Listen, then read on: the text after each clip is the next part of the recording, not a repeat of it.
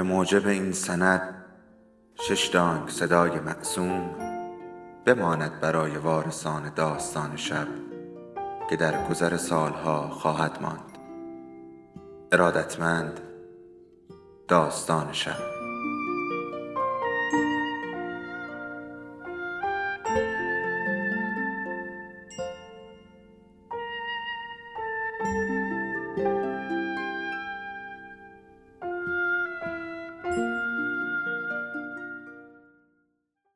بود یکی نبود.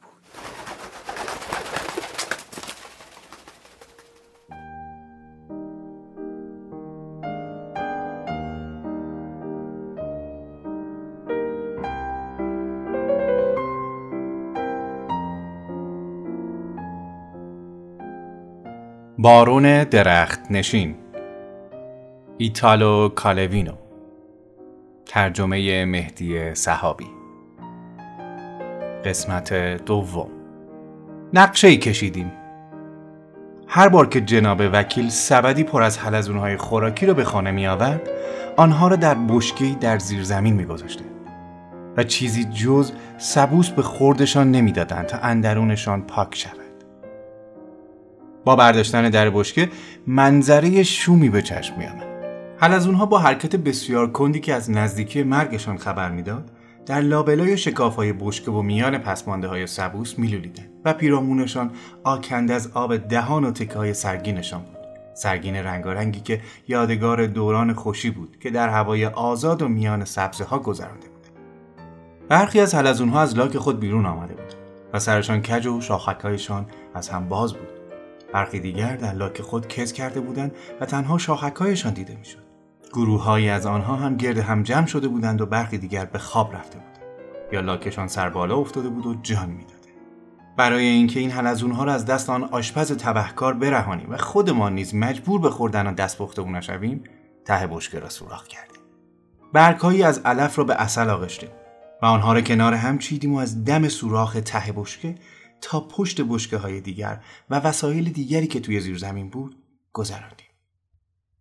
قصدمان این بود که حل از اونها از بشکه بگریزن و از راهی که برایشان ساخته بودیم به دریچه کوچکی برسند و از آنجا به قطع زمینی پر از خس و خاشاک بروند فردای آن روز به زیر زمین رفتیم تا نتیجه کارمان را ببینیم. در روشنی شم دیوارها و دهلیزها را وارسی کردیم. یکی اینجاست یکی دیگر آنجاست. ببین این یکی تا کجا رسیده؟ صف فشرده ای از حلزون از روی زمین و دیوار و طول راهی که ساخته بودیم به سوی دریاچه می‌رفت. آهسته آهسته پیش می‌رفتند و گهگاه خود را بر روی دیوار زب کج می‌کردند تا سری به نقطه های نمناک و خزه گرفته بزنند با دیدن آنها می‌گفتیم بجنبید عجله کنید خودتان را نجات بدهید. امیدوار بودیم پیش از آنکه کسی بو ببرد همه حلزون ها بگریزند زیرا زیرزمین تاریک و انباشته از خرت و پرت بود و هر چیز نامنتظره می توانست در آن اتفاق بیفتد. اما خواهرمان هر شب تفنگی به زیر بغل می‌زد. و شمدانی به دست می گرفت و به شکار موش می رفت. آن شب در زیر زمین روشنایی شمش روی حلزونی افتاد که به تاق چسبیده بود و خط نمناک نقره رنگی پشت سرش کشیده شده بود. صدای تیری شنیده شد. همه از خواب پریدیم. سپس بی به آنچه میگذشت سرمان را دوباره روی بالش گذاشتیم. زیرا به شکار شبانه راهبه خانمان عادت داشتیم. اما باتیستا پس از آنکه حلزون را با تیر کش و تکه از گچ تاق زیر زمین را پایین ریخت به جیغ زدن پرداخت. کمک همهشان در رفتند کمک!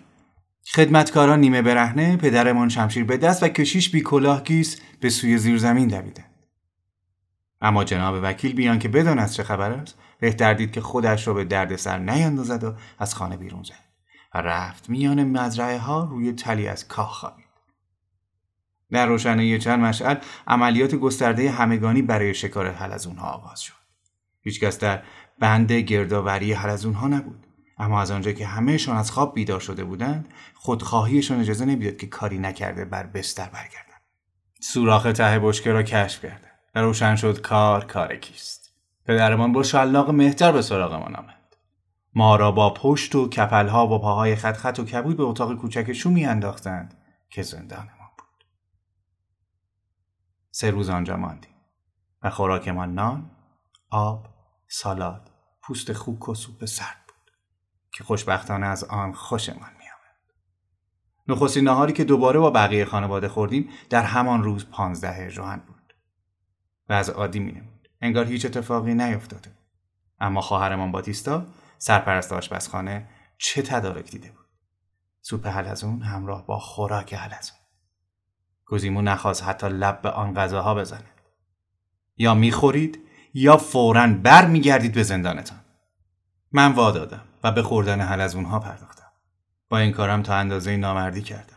برادرم تنها تر از پیش شده یکی از انگیزه های رفتنش اعتراض به من بود که او را تنها گذاشته بود اما من هشت سال بیشتر نداشتم. وانگهی بیجاست اگر بخوایم نیروی اراده خودم را به ویژه در آن هشت سالگی با سرسختی قولاسایی که برادرم در همه زندگی از خودش نشان داد مقایسه کنم. پدرمون رو به کوزیمو کرده گفت خب؟ کوزیمو بشقاب را پس زد و گفت نه نه نه. برو بیرون. کوزیمو در جا بلند شد از اتاق بیرون رفت. کجا می روی؟ به رخکن پشت در شیشه ای رفت و کلاه سگوش و شمشیر کوچک خود را برداشت. فریاد زد می‌دانم کجا بروم. و به سوی باغ دوید. لحظه بعد از پنجره دیدیم که از بلوط بالا میره. سراوز مرتب و برازنده ای را داشت که پدرمان می‌خواست سر میز غذا داشته باشیم موهای پوچ زده که در پس سر بافته شده به نواری آراسته بود. کروات توری کت سبز کوتاه که از پشت آن چین می‌خورد. شلوار تنگ و کوتاه و چسبان به رنگ بنفش شمشیر به کمر آویخته و پاتابه های درازی از چرم سفید که به نیمه ران می‌رسید تنها چیزی بود که از زندگی ما در محیط روستایی حکایت می‌کرد. من که هشت سال بیشتر نداشتم در زندگی هر روزه و هنگامی که مراسم مهمی در کار نبود از پود زدن به موها و از بستن شمشیر معاف بودم. هرچند که خودم خیلی دلم می‌خواست. کوزیمو با این ظاهر برازنده و با دقت و شتابی که نتیجه تمرین های طولانی آن بود دست خود را از لابلای شاخه ها و از تنه زبر و پرگره درخت بالا می‌رفت. پیشتر گفتم که عادت داشتیم ساعتهای درازی را بالای درختان بگذرم و اینها مانند بسیاری از کودکان دیگر برای کندن میوه یا یافتن لانه پرندگان نمی‌کردیم بلکه انگیزهمان لذتی بود که از دست یافتن به بلندترین و دشوارترین شاخه ها می از هرچه بالاتر رفتن و جای خوبی پیدا کردن و نشستن و دنیای پایین را تماشا کردن و داد زدن بر سر کسانی که از پایین میگذشتن و لودگی می‌کردن. از این رو به نظرم طبیعی میامد که نخستین واکنش کوزیمو در برابر زورگویی خانواده این باشد که از بلوط بالا برود. یعنی همان درختی که با آن خو گرفته بودیم. چند شاخه این درخت روبروی پنجره نهارخوری بود و کوزیمو می توانست از آنجا خشم و اعتراض خودش را به همه خانواده نشان بدهد. ناگهان مادرمان فریاد زد فرسیشت فرسیشت الان میافتد بچم! شاید از دیدن ما زیر آتش بارهای دشمن ککش نمیگردید اما هر کدام از بازی های معمولی ما او را نیمه جان می‌کرد کوزیما خود را به شاخه ای رساند که می‌شد به راحتی بر روی آن جا گرفت. دستهایش را زیر رانهایش گذاشت و در بن شاخه نشست. شانه ها را بالا آورده و کلاه را روی پیشانی کشیده و پاهایش در هوا تاب میخ پدرمان سر از پنجره بیرون برد و داد زد وقتی که خوب خسته شدی تصمیمت عوض می شود کوزیمو از بالای درخت گفت دیگر هیچ وقت تصمیمم عوض نمی شود وقتی آمدی پایین نشانت می دهم باشد من دیگر پایین نمی آیم کوزیمو این را گفت و روی حرفش ایستاد. کوزیمو بالای بلوط بود. شاخه ها تکان می‌خورد و به پلهایی میمانست که تا دور دست ها کشیده شده باشد. نسیمی میوزید و خورشید از لابلای برگ ها میتابید. باید دستانمان را سایبان چشمانمان می‌کردیم تا بتوانیم کوزیمو را ببینیم. او از بالای درخت همه جا را تماشا می‌کرد. هر آنچه او و از آنجا می‌دید حالتی دگرگونه داشت و این نخستین سرگرمی آن بالا بود. کردها و راه میان باغ بوتهای کاملیا و هورتانسیا میز فلزی باغ که بر آن قهوه میخوردیم. همه و همه به شکل دیگری به چشم میآمده. هرچه دورتر می‌شدی شاخسارها تنگتر می‌شد.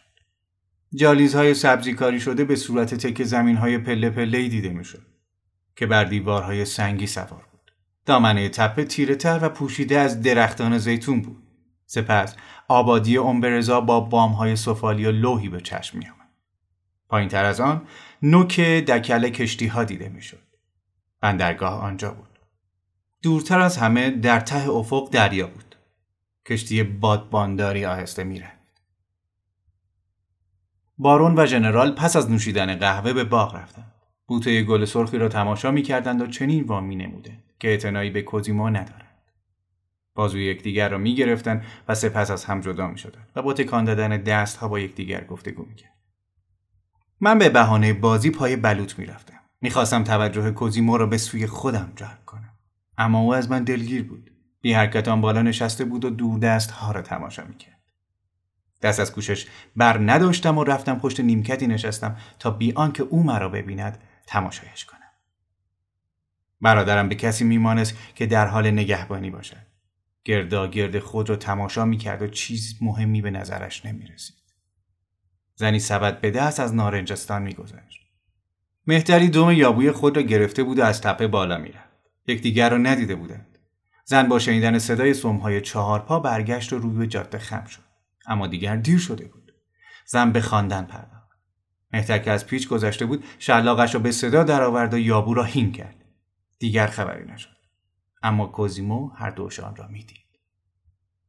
کشش فلاشفور از راه میان باغ گذشت. کتاب دعایش باز بود. کوزیمو چیزی را روی شاخه برداشت و روی سر او انداخت. نفهمیدم چه بود. عنکبوتی یا تکه‌ای از پوست درخت. اما به کشیش نخورد. کوزیمو شمشیرش را درون سوراخی فرو کرد. زنبور خشمگینی بیرون آمد. کوزیمو با کلاهش او را تاراند و با نگاهش زنبور را دنبال کرد که رفت و روی بوته کدویی نشست. جناب وکیل با چالاکی همیشگی از خانه بیرون آمد. از روی پلکان کوچک باغ بالا رفت و میان تاک ها ناپدید شد. کوزیمو به شاخه بالاتر رفت تا ببیند اون کجا می رود. صدایی از لابلای برگا شنیده شد و ساری به هوا پرید. کوزیمو ناراحت از اینکه تا آن هنگام متوجه پرنده نشده بود نگاهی به میان برگا انداخت تا شاید پرنده دیگری را ببیند اما نه دیگر چیزی نبود نارونی نزدیک بلوط بود برگایشان تقریبا به هم می‌رسید و شاخه یکی در نیم متری شاخه دیگری بود برادرم بی هیچ دشواری خود را به نارون رساند و تا نوک آن بالا رفت هرگز از این یکی بالا نرفته بوده زیرا شاخه هایش بسیار افراشه شده بود و نمی‌شد از پای آن بالا رفت با یافتن شاخه های نزدیک به هم می‌شد از نارون به یک درخت خرنوب و از آن به یک درخت توت رفت بدین گونه بود که دیدم برادرم بر فراز شاخسار باغ از درختی به درخت دیگر می رفت. چند شاخه توت بزرگ از دیوار باغمان بیرون رفته بود. آن سوی دیوار باغ خانه ریوالونده بود. خانواده مارکی دو ریوالونده که بر امبرزا سروری می‌کرد و ما با آن که همسایه بودیم هیچ آشنایی با آنان نداشتیم. این خانواده از چند نسل پیش از برخی امتیازهای فئودالی برخوردار بود که پدرم آنها را حق خود می‌دانست. از این رو رابطه میان دو خانواده چندان دوستانه نبود و دیواری به بلندی بار و باغهایشان را از هم جدا می‌کرد. نمی‌دانم چه کسی آن را افراشته بود. مارکی یا پدرم؟ از این گذشته. خانواده ریوالونده به شدت از باغ خود نگهداری می‌کرد و به آن میبالید. گفته می‌شد که گلها و درختان بسیار کمیابی در آن باغ یافت می‌شود. پدر بزرگ مارکی که شاگرد لینه بود از همه خویشاوندان بیشماری که در دربارهای فرانسه و انگلیس داشت خواسته بود تا گرانبهاترین گیاهان را از مستعمرات برای او بفرستند. سالهای سال کشتیهایی در بندرگاه امبرزا پهلو می گرفتن و گونی های بذر، دسته های قلمه، بوته ها و گلدان ها و حتی درختان بزرگی را که ریشهشان در خاک بسته شده بود برای خانواده مارکی می آوردند. از همین رو گفته می شد که باغ آنان آمیزه ای از جنگل های هند و آمریکاست و حتی گیاهانی از آسیای دور را در خود جای داد. همه آنچه از فراسوی دیوار بلند به چشم ما می آمد برگهای تیر رنگ درختی بود که به تازگی از مستعمرات آمریکایی آورده بودند و این درخت همان ماگنولیا بود.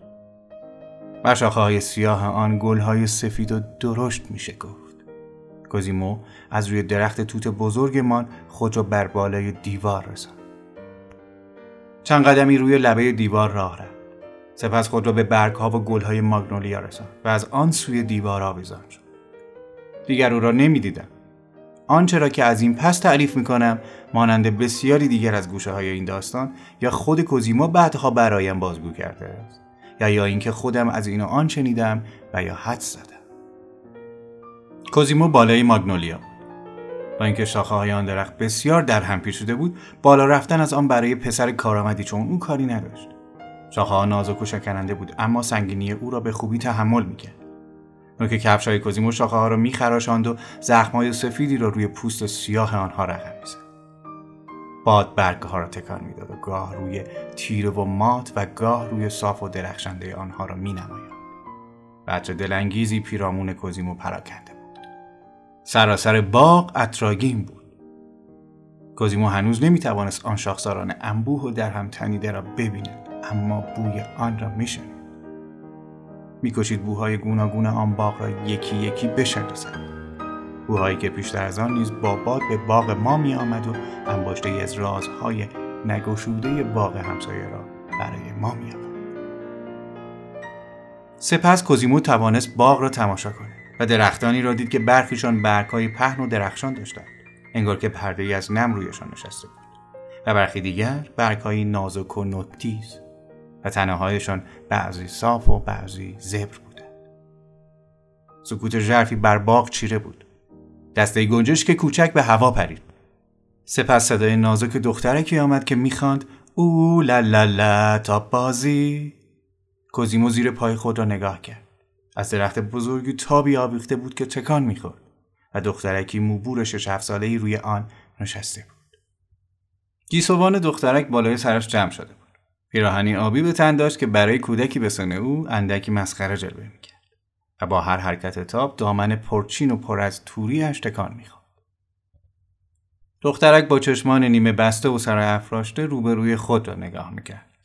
گهگاه سر خود را به سوی یکی از دستهایش که هم تناب تاب و هم سیبی را گرفته بود خم می‌کرد و گاز کوچکی از سیب می‌زد. هر بار که تاب به نزدیکی زمین می رسید پاهای کوچک خود را به زمین میکوبید تا تاب را تندتر کند. و تکه های پوست سیب را از دهان بیرون میانداخت و می‌خواند او لا لا لا تا بازی. و این همه را چنان می‌کرد که انگار نه به آوازی که می‌خواند و نه حتی به سیب علاقه چندانی نداشت بلکه فکرش جای دیگری بود. کوزیمو از بالای ماگنولیا خود را به پایین ترین شاخه های آن رسانده. دو پایش روی دو شاخه نزدیک به هم بود و آرنج هایش روی شاخه دیگری تکیه داشت مانند کسی که از پنجره ای سر بیرون کرده باشد چهره دخترک با هر حرکت تاب به نزدیکی صورت او می رسید. دختر که هنوز او را ندیده بود ناگهان چشمش به او افتاد که کلاه سگوش بر سر و پاتاوه به پا روی شاخه های ایستاده بود. گفت اوه سیب از دستش افتاد و پای درخت قلتید. کوزیمو شمشیرش را به دست گرفت خود را به نوک پایین ترین شاخه رساند.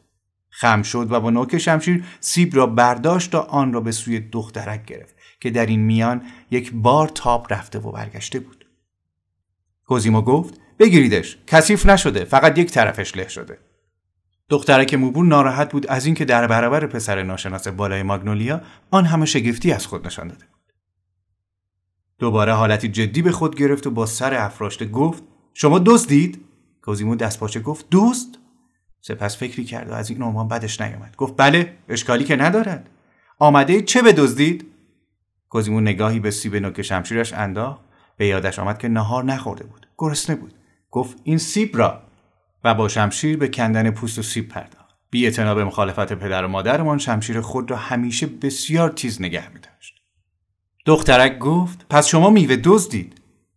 برادرم به یاد دسته کودکان توهیدست امبرزا افتاد که از دیوارها و پرچینها بالا می‌رفتند و به جان درختان میوه میافتادند. همواره به او گفته شده بود که این دار و دسته را تبهکار بداند و از آنان دوری کند برای نخستین بار با خود گفت که زندگی آن کودکان باید بسیار آزادانه و انگیز باشد. از آن پس می توانست با آن ولگردان دوستی کند و یکی از آنان باشد. گفت درست است. سیب را چند تکه کرد و به خوردن پرداخت. دخترک موبور خنده ای سر داد که به اندازه یک رفت و برگشت تاپ طول کشید.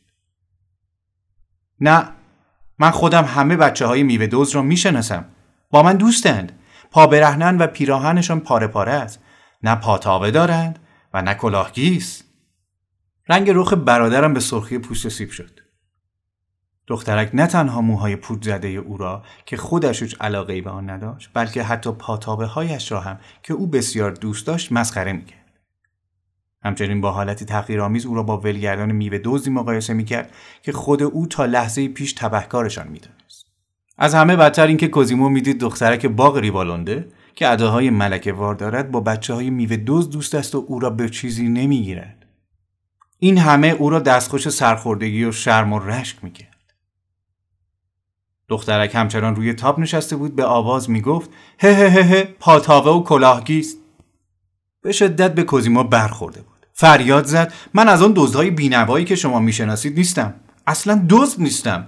این را گفتم که نترسید. چون اگر واقعا می‌دانستید من کیم از ترس میمردید. من راهزنم. یک راهزن خیلی بدجنس دخترک همچنان با تاب می‌رفت و تا نزدیکی چهره او میآمد. گویی می‌خواست نوک پایش را به او بزند. نه بابا پس تفنگتان کو. راهزنها همه تفنگ دارن. تپانچه هم که ندارید. من راهزنها را به چشم خودم دیدم. به ریوالونده که می‌رفتیم 20 بار کلاسکمان را نگه داشتند. رئیسشان را که ندیدید. رئیسشان منم. رئیس راهزنها فقط شمشیر دارد و شمشیر کوچکش را نشان داد. دخترک شانههاش رو بالا انداخت و گفت رئیس راهزنها رو می‌شناسم. اسمش جوانی است. همیشه در عید میلاد و عید پاک برایمان هدیه میآورد. کوزیمو دورندو حس کرد که کینه خانوادگی چون موجی در درونش سر می‌کشه. فریاد زد آها پس پدرم راست می‌گوید که مارکیری والونده حامی همه دزدها و قاچاقچی های منطقه است. دخترک به نزدیکی زمین رسیده بود. به جای آنکه دوباره تاب را به شتاب درآورد با یک حرکت خشک پاهایش را روی زمین گذاشت و از آن پیاده شد. تاب خالی جهشی کرد و ایستاد. دختر خانم انگشت اشارهاش را به حالت تهدیدآمیزی به سوی پسر بچه گرفت و گفت فورا بیایید پایین. با چه اجازه به زمین های ما پا گذاشته اید؟ کوزیمو نیز با همین تندی گفت پایین نمیآیم. روی زمین شما هم پا نگذاشتم و اگر همه دنیا را هم به من بدهند نمی‌گذارم. دخترک با حالتی بسیار آرام بادزنی را که روی نیمکتی از خیزران بود برداشت و با آنکه هیچ هوا گرم نبود به باد زدن خود پرداخت. در این حال بیتابانه قدم می‌زد و می‌گفت خدمتکارهایمان را صدا می‌زنم که بیاین و کتکتان بزنند. تا شما باشید که دیگر به خانه ما پا نگذارید. لحن دخترک پیاپی تغییر می‌کرد و برادرم هر بار از کوره در کوزیمو در جواب فریاد زد. اینجایی که من هستم زمین شما نیست. مال شما نیست. دلش می‌خواست این جمله را هم بگوید که از این گذشته چون دوک هستم ارباب همه ناحیه‌ام. اما جلوی خودش را گرفت. اکنون که سرپیچی کرده و از خانه گریخته بود هیچ میلی به تکرار تکه کلام پدر نداشت. همیشه فکر کرده بود که ادعای دوکی پدر ما نوعی وسوسه بیمارگونه است. پس چرا میبایست خود آن نیز تکرارش کنه و چون نمی‌خواست از آنچه گفته بود برگردد باز خیال بافانه گفت اینجا مال شما نیست. درست است که زمین مال شماست. و اگر از درختان پایین بیایم روی زمین شما هستم. اما این بالا نه. هر جا دلم بخواهد می‌روم. دخترک گفت یعنی که آن بالا مال توست؟ البته این بالا همهش قلم رو من است. با حرکت گذاری دستی شاخه ها و برگ ها و آسمان را نشان همه شاخه ها قلم رو من است.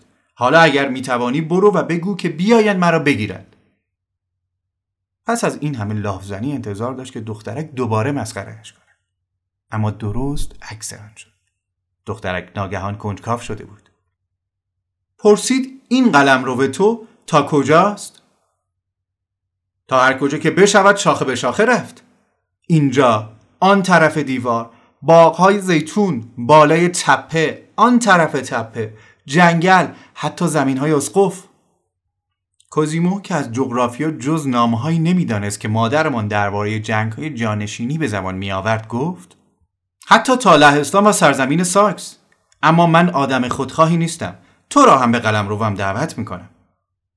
دیگر به هم تو می‌گفتند این را دخترک آغاز کرده. با بادزن باز روی تاب نشست و پرسید بگو ببینم این تاب مال کیست؟ کوزیمو گفت تاب مال توست. اما چون به این شاخه آویزان است مال من هم هست. وقتی که رویش نشستی اگر پایت به زمین بخورد توی ملک خودت هستی. اما وقتی در هوایی در ملک منی دخترک با دو دست تنابهای تاب را گرفت و رو به هوا پرید کوزیمو خود را به شاخه ای رساند که تاب از آن آویخته تنابهای آن را به دست گرفت و آن را هرچه تندتر به حرکت در می آورد. کوزیمو گفت می ترسی؟ دخترک در جواب گفت من؟ نه اسمت چیست؟ من کوزیمو هستم اسم تو ویولانته اما ویولتا صدا می‌زنه. به من هم می‌گویند مینو. کوزیمو از آن اسمای پیرمردی است. خوشم نمیآید. از کوزیمو؟ نه از مینو. می توانی کوزیمو صدایم بزنی. به هیچ وجه. ببین باید قرار و مدارمان خوب و روشن باشد منظورت چیست؟ با هر یک از گفته های ویولتا گیج می شد می‌گویم که می توانم به قلم رو به تو بیایم و مهمان باشم. باشد؟ هر بار که دلم خواست میآیم و می‌روم. تو هم تا وقتی که بالای درختان خودت هستی عزیز و محترمی. اما همین که پایت به زمین باغ من رسید تو را می‌گیریم زنجیر می‌کنیم و برده من می‌شوی. باشد من هیچ وقت پایم را به زمین نمی‌گذارم. نه در باغ تو و نه در باغ خودمان. همه اینها برای من حکم قلمرو دشمن را دارد تو برای دیدن من میایی بالا. از تو و دوستان میوه دزدت پذیرایی می‌کنم. همینطور از برادرم بیاجو گرچه که یک کمی بزدل است. بالای درختان برای خودمان ارتشی درست می‌کنیم و زمین و مردمانشان را آدم می‌کنیم. تاب دیگری نزدیک تاب ویولتا از همون شاخه آویخته تنابهای آن را هم به هم گره زده بودند تا به تاب دیگر نخورد کوزیمو از یکی از این تنابها پایین رفت. در این کار تردست بود. به سفارش مادرمان تمرین ژیمناستیک می‌کردیم. گره را باز کرد و روی تاب ایستاد. سپس پاها را خم کرد و سنگینی تن خود را رو به جلو انداخت و تاب را به حرکت درآورد. بدین گونه هرچه بالاتر رفت تابها در جهت مخالف یکدیگر حرکت می‌کردند و به یک اندازه بالا می‌رفتند و در میانه راه به هم می‌رسیدند. ویولتو فریبکارانه گفت اگر بنشینی و تاب را با پایت حرکت بدهی خیلی بالاتر می‌روی. کوزیمو شکلکی درآورد. دخترک با لبخند اشوهگرانه ای گفت برو پایین و کمی هلم بده. خواهش می‌کنم. نه قرار این است که پای من به هیچ قیمتی به زمین نرسد. کوزیمو کم کم گیت شد. پسر خوبی باش. نه. هه نزدیک بود گول بخوری. اگر پایت رو به زمین میگذاشتی همه چیز را از دست می‌دادی. ویولتا از تاب خود پایین رفت و به هل دادن تاب کوزیمو پرداخت. سپس ناگهان تاب برادرم را با دو دست گرفت و آن را چرخاند. اما خوشبختانه کوزیمو تنابها را محکم چسبیده بود. وگرنه چون تاپاله نقش زمین می‌شد. از تناب بالا رفت و فریاد زد خائن! بالا رفتن بس سختتر از پایین آمدن بود. به ویژه که دخترک با بدجنسی تنابها را به هر سو می‌کشید. کوزیمو سرانجام خود را به شاخه ستبری رساند و نشست. عرق چهرهش را با کراوات توریش پاک کرد. نتوانستی کلک بزنی. چیزی نمانده بود بیافتی. مرا بگو که تو را دوست خود می‌دانستم. جدی باورت شده بود؟ دوباره به باد زدن خود پرداخت. صدای تیز زنی آمد که داد می‌زد ویولانته با کی حرف می‌زنی؟ با یک جوان ام جان بالای درخت به دنیا آمده تلست شده و نمی‌تواند پایش را زمین بگذارد. کوزیمو سرخ شد. نمی‌دانست دخترک او را مسخره می کند یا به وسیله او امش یا هنوز به بازی ادامه می دهد و یا اینکه هیچ اعتنایی نه به او و نه به امه و نه به بازی و یا هیچ چیز دیگری ندارد. در این حال زن به درخت نزدیک شده بود و با اینک دستیش او را چنان وارانداز می‌کرد که انگار توتی غریبی بود. آها این که یکی از پسر بچه های لاروس است. بیا ویولانته کوزیمو به شدت احساس خاری می‌کرد. زن او را با حالتی بسیار طبیعی و بی شناخته بیان که حتی او از او بپرسد آنجا چه می‌کنه و دخترک با یک ندای ساده او را رها کرده بود و رفته بود. بیان که حتی نگاهی به پشت سرش بیاندازه یعنی اینکه او را آدمی بی اهمیت می‌دانستند. کسی که کمابیش وجود نداشت. بدین گونه خاری و شرمندگی آن بعد از ظهر فراموش نشدنی را تباه می‌کرد. اما نه. دخترک اشارهی به امه کرد و او سر خود را پایین و دخترک چیزی در گوش او بود. امه دوباره اینک دستی خود را به سوی کوزیمو گرفت. گفت خیلی خوب آقا پسر میفرمایید یک فنجان شکلات با هم بخوریم؟ به این ترتیب ما هم می‌توانیم با شما آشنا بشویم. چون می‌بینم که از دوستان خانواده شده اید. وزیر چشمی نگاهی به ویولتا انداخت. کوزیمو خشکش زد دلش به تپش افتاد و با چشمان از هم گشوده به امه و برادرزاده خیره شد. خانواده مارکی ریولانده و آمبرزا پر افاده ترین خانواده این منطقه او را به خانه خود دعوت می‌کرد. احساس پیروزمندانه جانشین خاری شد که لحظه پیش در دچار آن شده بود. با دعوت شدن به خانه کسانی که همواره پدرش را تحقیر کرده بودند انتقام خود را از پدر می‌گرفت از این گذشته ویولتا به نفع او پادرمیانی کرده بود یعنی اینکه رسما دوست ویولتا می‌شد و از آن پس می‌توانست با او در آن باقی که به هیچ باغ دیگری نمیمانست بازی کند کوزیمو این همه را در یک لحظه دریافت. اما در همان حال حس دیگری کم کم در او بیدار می‌شد که آمیزه ای از کمرویی غرور گریزپایی و سرکشی بود. در گیر و دار این احساسای متضاد دست به شاخه ای انداخت که بالای سرش بود. از آن بالا رفت و خود را به جای پربرگی رساند. به درخت دیگری رفت و ناپدید شد.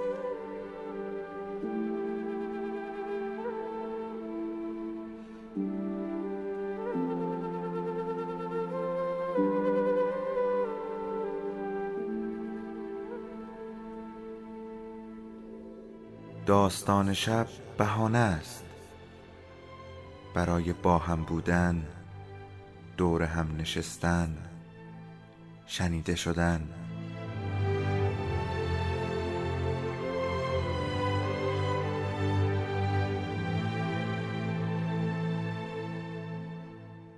صدای افسانه ها رو میشنویم.